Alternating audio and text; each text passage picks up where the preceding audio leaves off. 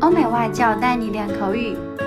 本节目由雅思官方合作机构英语同桌 FM 原创出品。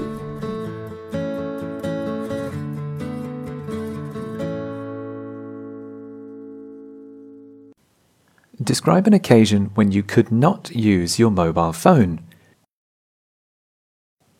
To be honest, I've relied quite heavily on my latest phone ever since I bought it, but one time when I couldn't even use it was on a flight a few months ago.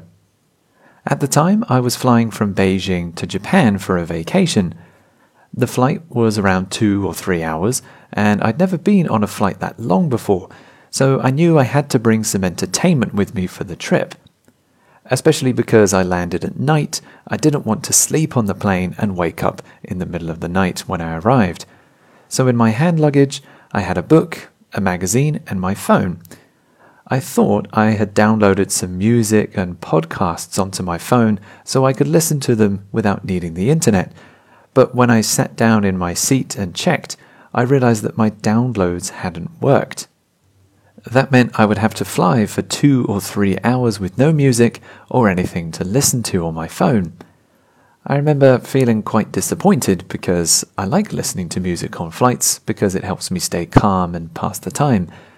Unfortunately, there was also no Wi Fi for sale on the plane, so I had to read my book in silence. In the end, it was actually quite nice because I could concentrate on my book and my magazine, and the flight didn't take as long as I thought it would.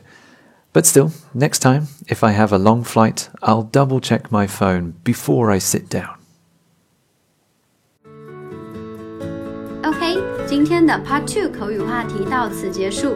想要免费获取一到四月雅思口语完整题库的小伙伴，可以关注我们微信公众号“英语同桌”，回复关键词“口语题库”就可以啦。